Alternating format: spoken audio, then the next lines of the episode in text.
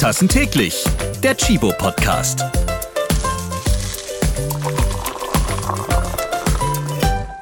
In der letzten Podcast-Folge haben wir über die Kunst der Ausrede gesprochen. Wir wissen eigentlich so viel, was wir für unsere gemeinsame Zukunft besser machen müssten. Ja, und wir wollen ja auch besser sein, nachhaltiger leben, an unsere Umwelt und das Klima denken, schon wegen unserer Kinder.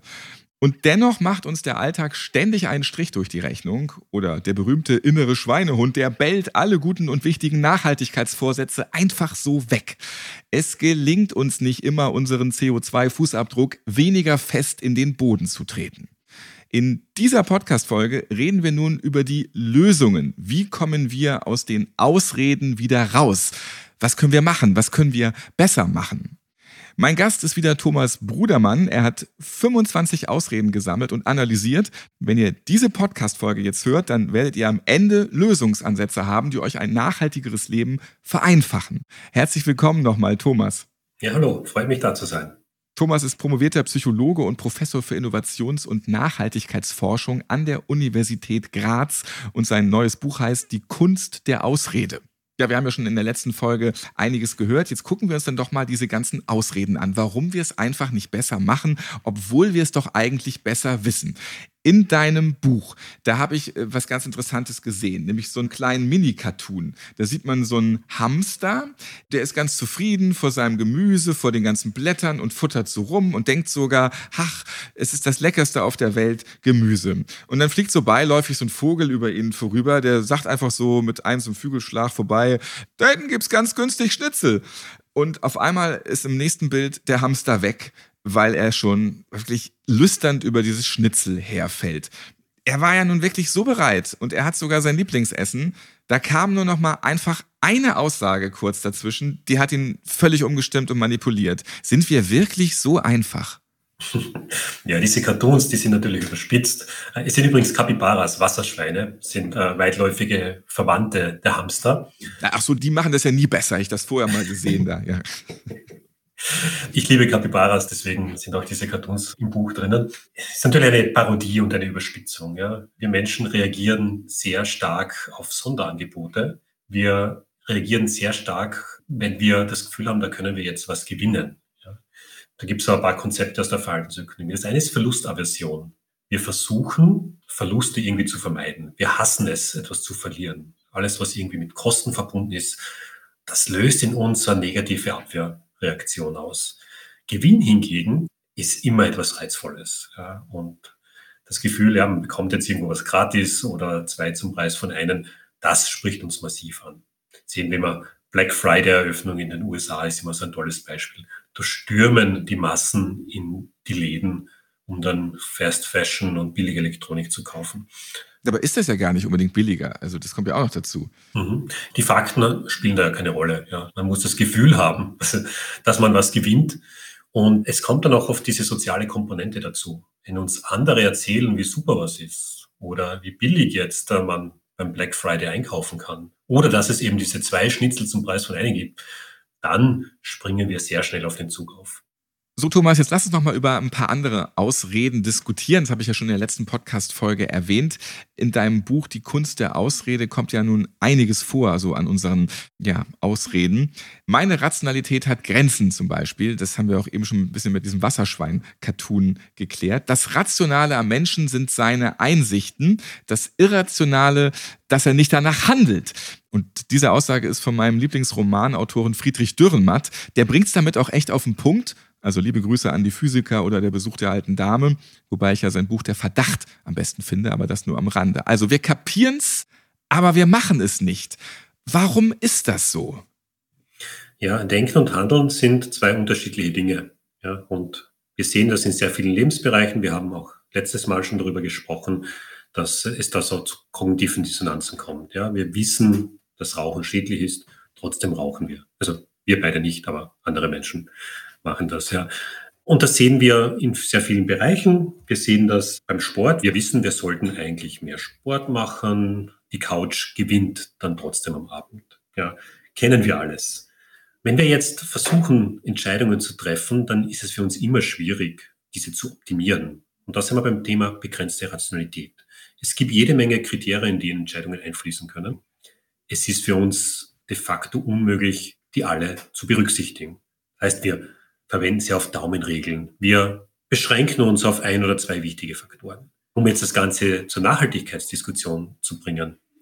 Ein Produkt kann schon nachhaltig sein, ja, aber es gibt halt auch viele andere Faktoren, die mit reinspielen. Der Preis. Mag ich das Produkt überhaupt? Ein Hemd oder ein T-Shirt, da muss mir das ja auch gefallen, ja dass es nachhaltig produziert wurde. Das ist halt einer von vielen Faktoren. Und wir schaffen es halt nicht, all diese Faktoren gleichermaßen zu berücksichtigen. Es gibt ja auch immer die Ausrede, morgen. Ja, morgen fange ich ein neues Leben an oder zumindest mit so ein paar bestimmten Dingen. Und wenn nicht morgen, dann halt übermorgen oder irgendwann. Wir sind Experten beim Aufschieben von Dingen. Wir schieben vor allem die Dinge auf, die schwierig sind. Und das ist ja auch ganz normal. Ja, heute würde ich halt gerne noch diese Schokolade essen.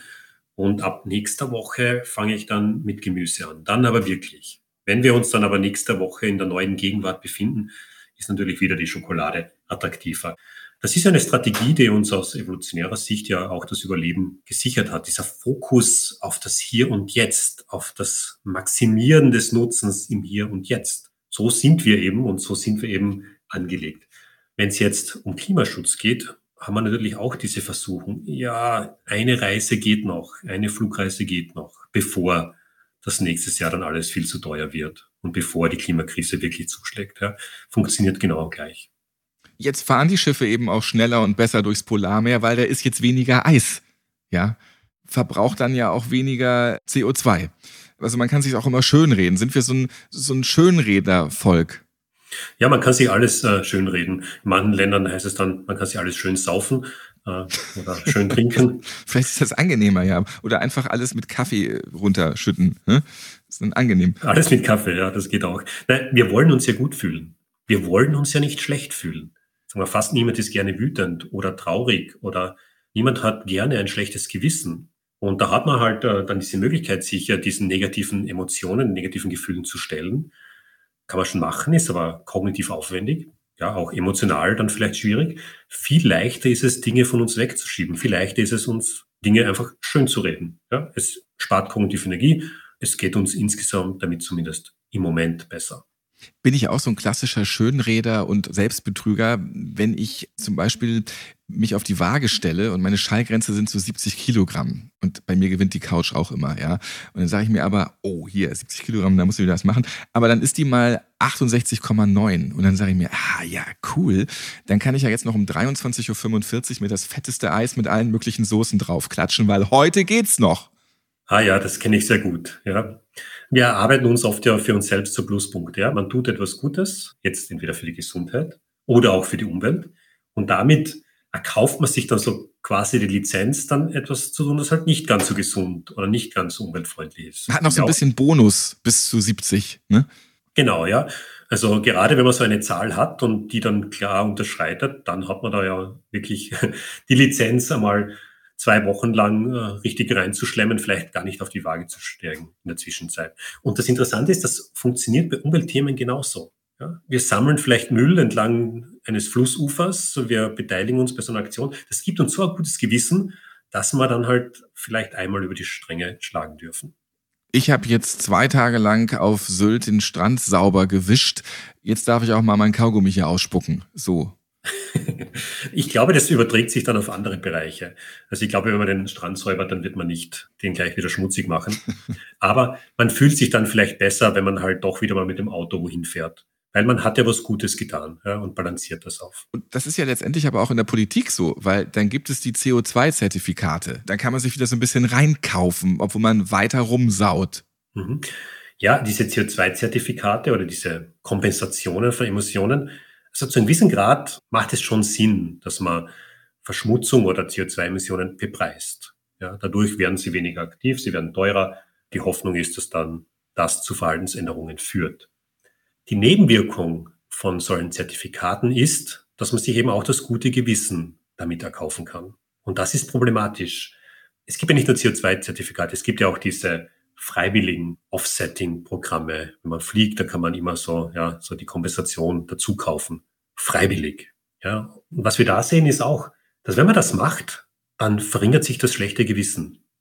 Gleichzeitig funktionieren leider diese Zertifikate nicht zu 100 Prozent. Natürlich ist es gut, dass dann irgendwo Wald aufgeforstet wird, aber wir wissen auch, dass sehr oft diese Aufforstungsprogramme nicht an lokale Gegebenheiten angepasst sind, dass auf Monokulturen gesetzt wird. Also es funktioniert nicht so schön, wie wir hoffen würden. Und da sehe ich halt das Problem, ja. Also wir haben da einen Mechanismus, der einerseits nicht hundertprozentig gut funktioniert. Andererseits erleichtert uns dieser Mechanismus das Gewissen und dadurch, ich meine, für die Fluglinien, das ist super. Man spricht da jetzt eine Kundengruppe an, die klima- und umweltfreundlich eingestellt ist und die aber trotzdem fliegen kann. Ja, ist sozusagen ein Win-Win für alle, das Klima und die Umwelt verlieren. Das ist auch ein gutes Beispiel, weil da steckt ja noch ein bisschen mehr dahinter bei diesem Freikaufen, wenn man eine Flugreise macht oder dass man das ein bisschen kompensiert mit CO2. Da wird einem das ja freiwillig angeboten. Jetzt überlegt man, hm, bezahle ich jetzt diese 100 Euro CO2-Ausgleich oder gönne ich mir nicht lieber noch für die 100 Euro noch einen Tag Hotel mehr? Ja, das ist natürlich auch wieder so ein Aufwiegen. Ich glaube, CO2-Kompensationen werden vor allem von Menschen gekauft, die tatsächlich äh, jetzt so dieses grüne Gewissen haben. Ja, das ist ja vor allem für die Personen ein Mechanismus. Für die, die sich nicht scheren und die einfach länger Urlaub fahren wollen mit dem Geld, das sie zur Verfügung haben, ist das eh kein Thema. In deinem Buch ist die Ausrede Nummer 5, finde ich, der absolute Killer. Also das ist, glaube ich, dann das, mir ist eigentlich alles egal oder an diese Menschen kommt man gar nicht mehr ran, noch so ein bisschen zu appellieren, wir müssen was für die Nachhaltigkeit, für die Umwelt machen. Mhm. Die Ausrede lautet, es ist doch sowieso zu spät, es ist schon alles wurscht. So das Gefühl der Machtlosigkeit. Das wissen wir auch aus psychologischen Studien. Das Gefühl der Machtlosigkeit, das ist sehr gefährlich und giftig. Jemand, der das Gefühl hat, es ist eh zu spät und man kann nichts mehr machen, der wird sich auch nicht klimafreundlich verhalten.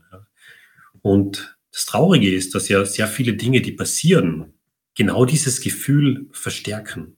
Zum Beispiel gab es da während der Pandemie die Meldung, dass Lufthansa, ich glaube, 18.000 Leerflüge durchgeführt hat. Nicht nur Lufthansa übrigens, auch andere Fluglinien. Also da gab es Zehntausende Leerflüge, die durchgeführt wurden, damit die Fluglinien ihre Spots an den äh, Flughäfen nicht verlieren. Wenn ich da jetzt als Einzelner das Gefühl habe, okay, ich verzichte aufs Fliegen und am Ende sind die Vögel trotzdem in der Luft, dann verstärkt das dieses Gefühl der individuellen Machtlosigkeit. Also die Selbstwirksamkeit wird da gar nicht wahrgenommen für Klimafreundlichkeit ist sowas extrem schädlich. Und ich glaube, da liegt es auch wirklich an äh, Regierungen, an der Politik, Rahmenbedingungen zu schaffen, dass genau das nicht passiert.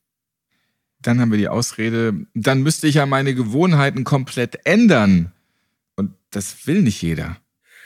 Gewohnheiten sind äh, extrem stabil. Gerade wenn sich Rahmenbedingungen nicht ändern, wenn sich das Umfeld nicht ändert, dann sind auch die Gewohnheiten sehr stabil. Wenn ich in einer Stadt lebe, ich habe da meine Mobilitätsgewohnheiten, ich fahre jeden Tag mit dem Auto zur Arbeit und dann zum Supermarkt, dann werde ich das nicht jeden Tag hinterfragen und vermutlich nicht ändern.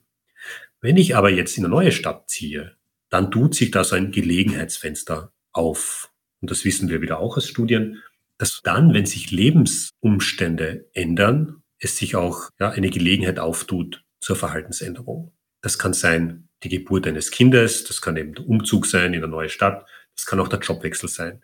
Das sind äh, die Zeitpunkte, wo wir Gewohnheiten hinterfragen. Wenn wir jetzt wieder auf die Klima- und Nachhaltigkeitsthematik kommen, da gibt es natürlich auch solche Gelegenheitsfenster.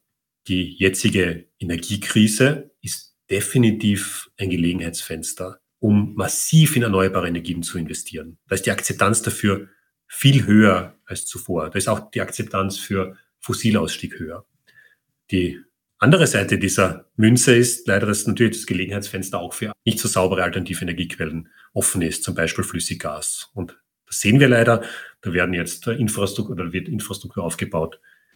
Und die wird vermutlich 20, 30 Jahre genutzt, wenn sie mal da ist. Und das ist halt der Diskurs oder das ist das Spannungsfeld, in dem wir uns da bewegen. Was ist mit der Ausrede, du, ich habe schon genug andere Sorgen, jetzt nicht auch noch hier der Klimawandel? So Albert Einstein, hast du auch in dem Buch zitiert, sagt ja, ich denke niemals an die Zukunft, sie kommt schon früh genug. Ja, das mit den Sorgen ist so eine Sache. Das eine ist, es, gibt Klimawandelsorge, es gibt auch Klimaangst, vor allem bei Menschen, die sich sehr intensiv mit der Thematik beschäftigen. Das ist übrigens äh, nichts Pathologisches, das ist eine ganz natürliche Reaktion auf die Auseinandersetzung mit einem sehr ernsten und großen Thema. Wenn wir jetzt aber in die Normalbevölkerung schauen, dann ist Klimawandelsorge eben nicht im Spitzenfeld. Also ja, wenn wir Leute fragen, sind sie besorgt wegen Klimawandel, dann werden viele sagen ja. Wenn wir die Menschen aber bitten, ihre Sorgen doch zu reiden, dann stehen andere Dinge im Vordergrund. Das sind vor allem persönliche Sorgen, Sorgen um den Job, um die Gesundheit, um die Familie. Und dann je nach tagesaktuellen Ereignissen kommt dann vielleicht noch eine Top-Sorge dazu. Zum Beispiel war es einmal Corona, dann war es äh, auch mal der Ukraine-Krieg und was auch immer, ja, was auch immer gerade aktuell passiert. Klimawandel ist da leider nicht im Spitzenfeld. Und ist auch wieder ganz normal, ja, dass wir dieses große Thema halt lieber von uns wegschieben und äh, uns nicht jeden Tag damit beschäftigen. Weil wenn wir das tun, dann löst das negative Gefühle aus, vielleicht sogar Angstzustände und das ist wieder nichts Angenehmes. Das passt dann ja auch zu diesem Bild mit dem brennenden Haus. Wenn das eben Feuer fängt, dann renne ich raus, weil mein Leben direkt bedroht ist. Klimawandel spüre ich halt nicht sofort. Im Zweifel sage ich mir noch, cool, der Oktober war der wärmste aller Zeiten. Yeah, mehr solcher Oktober. In deinem Buch gibt es auch die Ausrede dazu, das ist zu komplex. Man kann auch sagen, Klimawandel und ich, der Beziehungsstatus, es ist kompliziert. Ja, Klimawandel ist komplex und ist schwer zu verstehen. Vor allem die komplexen Zusammenhänge sind für ein Laienpublikum schwer zu verstehen. Äh, die Grundzusammenhänge sind eigentlich nicht so kompliziert. Ja, CO2 erwärmt die Atmosphäre. Aber trotzdem, die Detailfragen sind komplex und im Allgemeinverständnis äh, kommst du halt zu Vereinfachungen. Da werden halt Dinge wie Wetter und Klima verwechselt. Ja, und das nächste Mal, wenn im Winter es einmal minus fünf Grad hat, dann hören wir wieder, ja, wo ist denn der Klimawandel? Also da kommt es einfach zu Missverständnissen bei der Thematik. Das ist das eine. Und das andere ist, dass dann auch Wissenschaftlern und Wissenschaftlerinnen vorgeworfen wird, das ist eh so komplex, das können wir in Wirklichkeit ja eh nicht verstehen. Wir können nicht einmal das Wetter gescheit vorhersagen, wie soll man dann den Klimawandel vorhersagen können? Was da halt missverstanden wird, ist, dass diese zwei Dinge eigentlich relativ ja, unterschiedlich sind. Also das sind zwei unterschiedliche Dinge. Man kann tatsächlich nicht sagen, welche Temperatur es in München in vier Wochen haben wird. Wir können aber schon relativ genau vorhersagen, was die Durchschnittstemperatur in einer Stadt in einem Monat sein wird. Und dazu passt dann auch, man weiß eigentlich auch schon sehr viel, aber man ignoriert das so ein bisschen und betrügt sich selbst mit der Aussage, ich hatte ja gute Absichten, ich konnte ja nicht anders. Es gibt in einem Buch auch ein Zitat, was ich sehr schön finde, der Weg zur Hölle ist mit guten Absichten gepflastert. Ja, das ist dann die Ausrede am Ende, wenn es dann zu spät ist. Da versucht man sich nochmal so ein bisschen rauszureden. Ne? Mhm. Ja, das mit den guten Absichten, das ist ja nicht von mir das Zitat. Es ist mir jetzt gerade entfallen, von wem es ist. Samuel Johnson steht in Samuel Johnson, ja. ja. Dann muss es fast stimmen, wenn es dort steht. ja, gute Absichten übersetzen sich halt nicht automatisch in gutes Verhalten. Gerade in Kombination mit Wissenslücken können gute Absichten eigentlich genau das Gegenteil bewirken. Und wenn es um Bewusstsein geht für Klimawandel, das ist stark ausgeprägt. So gut wie alle Menschen wissen, dass Klimawandel passiert und dass es menschengemacht ist. Die Gruppe der Leugner ist doch relativ klein. Aber wenn es dann um Detailwissen geht oder auch um Handlungswissen, sehen wir sehr viele Missverständnisse. Die Menschen glauben, oder sehr viele Menschen glauben, dass der Verzicht auf die Plastiktüte sehr großen Einfluss hat. Oder wir hatten das auch schon mal, dass Wassersparen beim Zähneputzen viel wirksamer ist als der Verzicht auf äh, Fleischprodukte oder Reduktion von Konsum. Also da gibt es relativ viele Missverständnisse. Ich befürchte auch, dass einige glauben, auch das Zähneputzen an sich ist verzichtbar, aber das ist ein anderes Thema. Möglicherweise, ja. Ich habe mich wirklich mit vielen Zahnärztinnen und Zahnärzten unterhalten und ich kann nur sagen, es ist nicht wirklich schön. Ja, aber es gibt diese Wissenslücken und es gibt gleichzeitig dieses Übervertrauen in unsere eigenen Skills und in unser eigenes Wissen. Und da kann man sich dann schon einreden, ja, ich weiß doch, was ich tue und ich lasse mir das jetzt von den Wissenschaftlern sicher nicht irgendwie madig reden, wenn die nicht mal das Wetter gescheit vorhersehen können. Sehen wir leider relativ häufig. Du hast eben auch die Plastiktüte erwähnt, haben wir schon in der letzten Podcast-Folge drüber geredet, könnt ihr nochmal euch anhören. Und ja, genau, diese Unbelehrbaren oder die es einfach gar nicht einsehen. Du hast auch eben gesagt, das ist dann eigentlich schon eine Minderheit, aber die ist eben sehr laut und die wird vor allem auch dann ganz oft immer zitiert oder zu Rate gezogen, auch in Talkshows. Da wird dann so eine Ungleichheit eigentlich gesetzt. Man will als Journalist auch immer gerne den Ausgleich haben oder als Journalistin, aber man holt sich dann jemanden von einem Lager, der in einer Minderheit ist, aber dafür doppelt und dreifach laut schreit. Und dann wird so ein bisschen der Eindruck oder sogar doll der Eindruck suggeriert, das ist das andere Lager, die andere Hälfte der Gesellschaft. Und damit tun wir uns insgesamt keinen Gefallen, gerade wenn es in Bezug auf, wir müssen jetzt was machen gegen die Klimakrise, wenn es darum geht. Mhm. Dieses False Balancing ist tatsächlich ein Problem. Ja. Also in der Wissenschaft, es gibt keinen Zweifel, dass Klimawandel menschengemacht ist und ein Problem. Wenn man sich da die Studien in seriösen Zeitschriften ansieht, dann kommt man da auf 99,5 Prozent Übereinstimmung. Gibt es aber Ausreißer, die vielleicht nicht Klarstellung beziehen. Es gibt vielleicht ein paar Ausreißer, die es tatsächlich schaffen, mit Alternativhypothesen auch in Zeitschriften aufzutauchen. Aber in Wirklichkeit gibt es zu keinem anderen Thema eine derartige Übereinstimmung. Wir wissen, dass Klimawandel ein Problem ist. Nicht nur Klimawandel, also auch Biodiversitätsverlust und andere Dinge. Aber Klimawandel ist ein Problem und wir müssen uns dem stellen. Wenn jetzt Medien trotzdem dieser Minderheit von 0,5 Prozent eine Bühne bieten, dann ist das problematisch, weil es halt gerade bei einem Publikum, das sich vielleicht nicht im Detail mit der Thematik auseinandersetzt, zum Schluss führen kann, dass das Thema eigentlich noch nicht durch ist und dass es tatsächlich noch Zweifel gibt. Und das führt dann auch äh, zu weniger Handlungsbereitschaft und Akzeptanz von ambitionierten Maßnahmen. Und dazu passt auch die nächste Ausrede, die du in deinem Buch beschreibst. Ich bin für die Misere nicht verantwortlich. Das kann nämlich bei vielen dann bewirken, guck mal, das ist alles schon so festgefahren. Und was kann ich denn als Einzelner nun dagegen tun? Ja, ich bin nicht verantwortlich und in China und in Indien, da ist es doch viel schlimmer. Das hört man relativ oft, erstaunlich oft.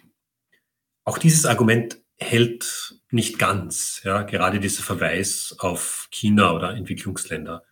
Also, wenn wir uns jetzt den durchschnittlichen Deutschen, die durchschnittliche Deutsche ansehen und wir vergleichen deren Lebensstil mit einer Chinesin oder einem Inder, dann ist der deutsche Lebensstil um vieles mehr klimaschädlicher, hat viel mehr Umweltimpact als der indische oder chinesische Lebensstil.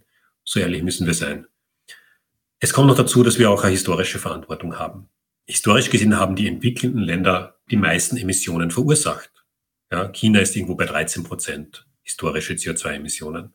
USA und Europa sind da weit voraus. Ja. Und jetzt zu sagen, ja, aber das Problem ist in China, das ist halt auch ein bisschen arrogant und ein bisschen problematisch, ist psychologisch aber leicht. Aber es ist einfach auch.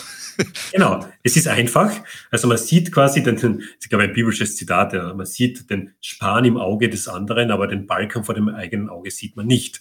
Und in der Wissenschaft, in der Psychologie nennt man das Umweltweitsichtigkeit. Ja. Man nimmt Umweltprobleme woanders als bedrohlicher wahr. Regenwald in Brasilien wird abgeholzt. Ist tatsächlich schlimm, ja. Nehmen wir auch als schlimm wahr. China baut Kohlekraftwerke. Nehmen wir eben, falls es schlimm war. Aber der enorme Autoverkehr in Deutschland, Österreich, Schweiz, der Bodenverbrauch, der Ressourcenverbrauch durch Mode, Fast Fashion und äh, Konsum ganz allgemein, das nehmen wir nicht als schlimm wahr. Ja, das ist Umweltweitsichtigkeit. Ja, es gibt ja auch Tabellen und Studien, wie viel umweltbelastend die reichsten ein Prozent dieser Erde sind, die in der westlichen Welt leben. Da hat man dann eben größere Häuser, viel mehr Autos, macht viel mehr Flugreisen und hat insgesamt einen sehr teuren, ausschweifenden Lebensstil, der überall seinen CO2-Fußabdruck hinterlässt. Ja, ist so. Also die Reichen verbrauchen mehr, die Reichen emittieren mehr, die Reichen haben da eine stärkere Verantwortung. Ja, aber heißt das jetzt, dass ich mich gar nicht scheren soll? Es gibt da so in der Moralphilosophie und Ethik, da gibt es diesen Grundsatz, dass wenn man eigentlich Mitwisser ist, dann wird man auch mitverantwortlich. Und wir wissen Bescheid und die Hörerinnen und Hörer dieses Podcasts, die wissen auch über die Klimaproblematik. Wir haben da auch eine Mitverantwortung. Du bedrohe nicht meine Hörerinnen und Hörer, ja?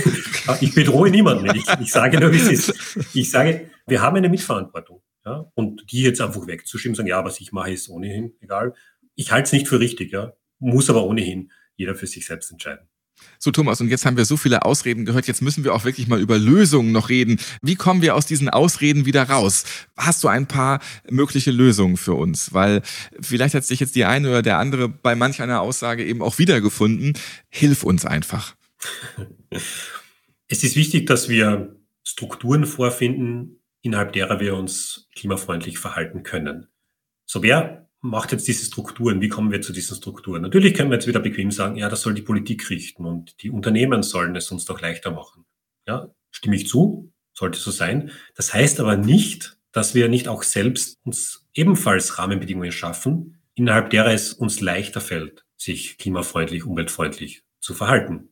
Und da gibt es Beispiele. Ich könnte ja zum Beispiel, wenn ich jetzt ein E-Bike habe, so ein Elektrofahrrad und ein Auto, dann könnte ich mein Elektrofahrrad immer so abstellen, dass es dem Auto im Weg steht, dass ich es erst wegräumen muss, um ins Auto zu kommen. Das erinnert mich dann täglich an die Alternative. Ich könnte alle Newsletter von Fluglinien abbestellen oder den Instagram-Influencerinnen, die jetzt immer Fotos posten von irgendwelchen exotischen Reisestationen. Ich muss denen ja nicht folgen. Ich kann ja auch anderen Menschen folgen, die vielleicht Wanderungen machen in den Bergen. Das ist ja auch schön. Also man muss sich nicht immer dieser Versuchung auch aussetzen, äh, solche ja, CO2-intensiven Lebensstile zu führen. Ich habe gerade mal notiert, also ja. keinen schönen Menschen mehr folgen, die in Dubai leben, ähm, steuervergünstigt. Ja, ist angekommen. Man kann auch bei der Ernährung viel machen. Äh, Gerade Ernährungsumstellungen, die sind schwierig. Es ist aber immer leichter, wenn man es gemeinsam macht. Warum nicht einen Veggie Day machen mit Freundinnen und Freunden? Da trifft man sich dann vielleicht jeden Samstag, um neue vegane Rezepte auszuprobieren. Man kocht dann gemeinsam, man probiert was Neues aus. Es bleibt wahrscheinlich jede Menge Essen übrig, das man dann mit nach Hause nimmt. Dann hat man am Sonntag auch noch was. Und da wird man dann auch entdecken, dass ja eigentlich diese ja, veganen Currys, dass das ja eigentlich gar nicht so schlecht schmeckt. Und man wird vielleicht Gefallen daran finden. Und dieser erste Schritt ist immer leichter, wenn man ihn gemeinsam macht. Ich würde auch sagen, dass wir vielleicht mit uns selbst nicht immer so streng sein sollen. Ja. Es braucht einen pragmatischen Zugang. Wir sind Menschen und wir sind nicht perfekt. Und es gibt Menschen, die essen vielleicht gerne Fleisch und jetzt auf die mit dem Finger zu zeigen, zu sagen, ja, das darfst du aber nicht, das ist klimaschädlich, das halte ich für problematisch. Das löst auch Reaktanz aus. Ja. Wenn wir anderen Menschen sagen, was sie tun sollen, das führt zu nichts. Ganz im Gegenteil, das führt oft zu einer Abwehrreaktion, die eigentlich kontraproduktiv ist. Was hingegen hilft, also wenn ich jetzt äh, versuche, klimafreundlich zu leben und ich möchte mein Umfeld davon überzeugen, dann hilft es, wenn ich mit gutem Beispiel vorangehe. Ja, ich kann schon drüber sprechen, ja, aber ich sollte jetzt nicht versuchen, andere doch zu überzeugen. Ja, ich glaube, das Vorleben ist viel besser als das Vorwerfen. Danke an Thomas Brudermann für die spannenden psychologischen Insights heute. Sein Buch heißt Die Kunst der Ausrede, warum wir uns lieber selbst täuschen, statt klimafreundlich zu leben.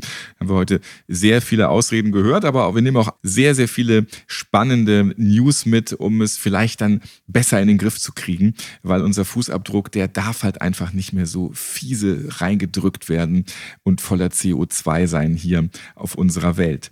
Und in der letzten Podcast-Folge haben wir ja auch schon darüber geredet, auch wie so Marktforschung, Studien zusammenkommen, wie wir auch psychologisch beeinflusst werden, auch von Umfragen und wie die auch so zustande kommen. Auch alles nochmal sehr spannend. Falls ihr es noch nicht gehört habt, da auf jeden Fall nochmal reinhören. Vielen Dank, dass du auch in dieser Podcast-Folge wieder dabei warst, Thomas. Ja, hat mich gefreut. Spannendes Interview, spannende Fragen und ich hoffe, interessante Antworten. Auf jeden Fall.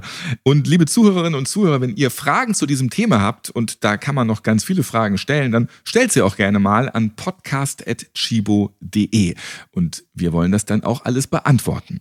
Ich bin Ralf Potzus und ich hoffe, dass euch diese Podcast-Folge gefallen hat. Und dann hören wir uns bei der nächsten wieder. Abonniert gerne diesen Podcast und hört ihn zum Beispiel bei Spotify oder bei Google Podcasts. Ja, und jetzt haben wir das Kaffeetrinken bei diesem wichtigen Thema völlig unterschlagen. Ich weiß, dass du gerne Espresso trinkst. Vielleicht jetzt einen doppelten am Ende, Thomas? Ja, ich glaube, das tut mir jetzt gut nach einem langen Arbeitstag. Ich musste den Abend auch noch einigermaßen bestreiten. Fünf Tassen täglich. Der Chibo Podcast.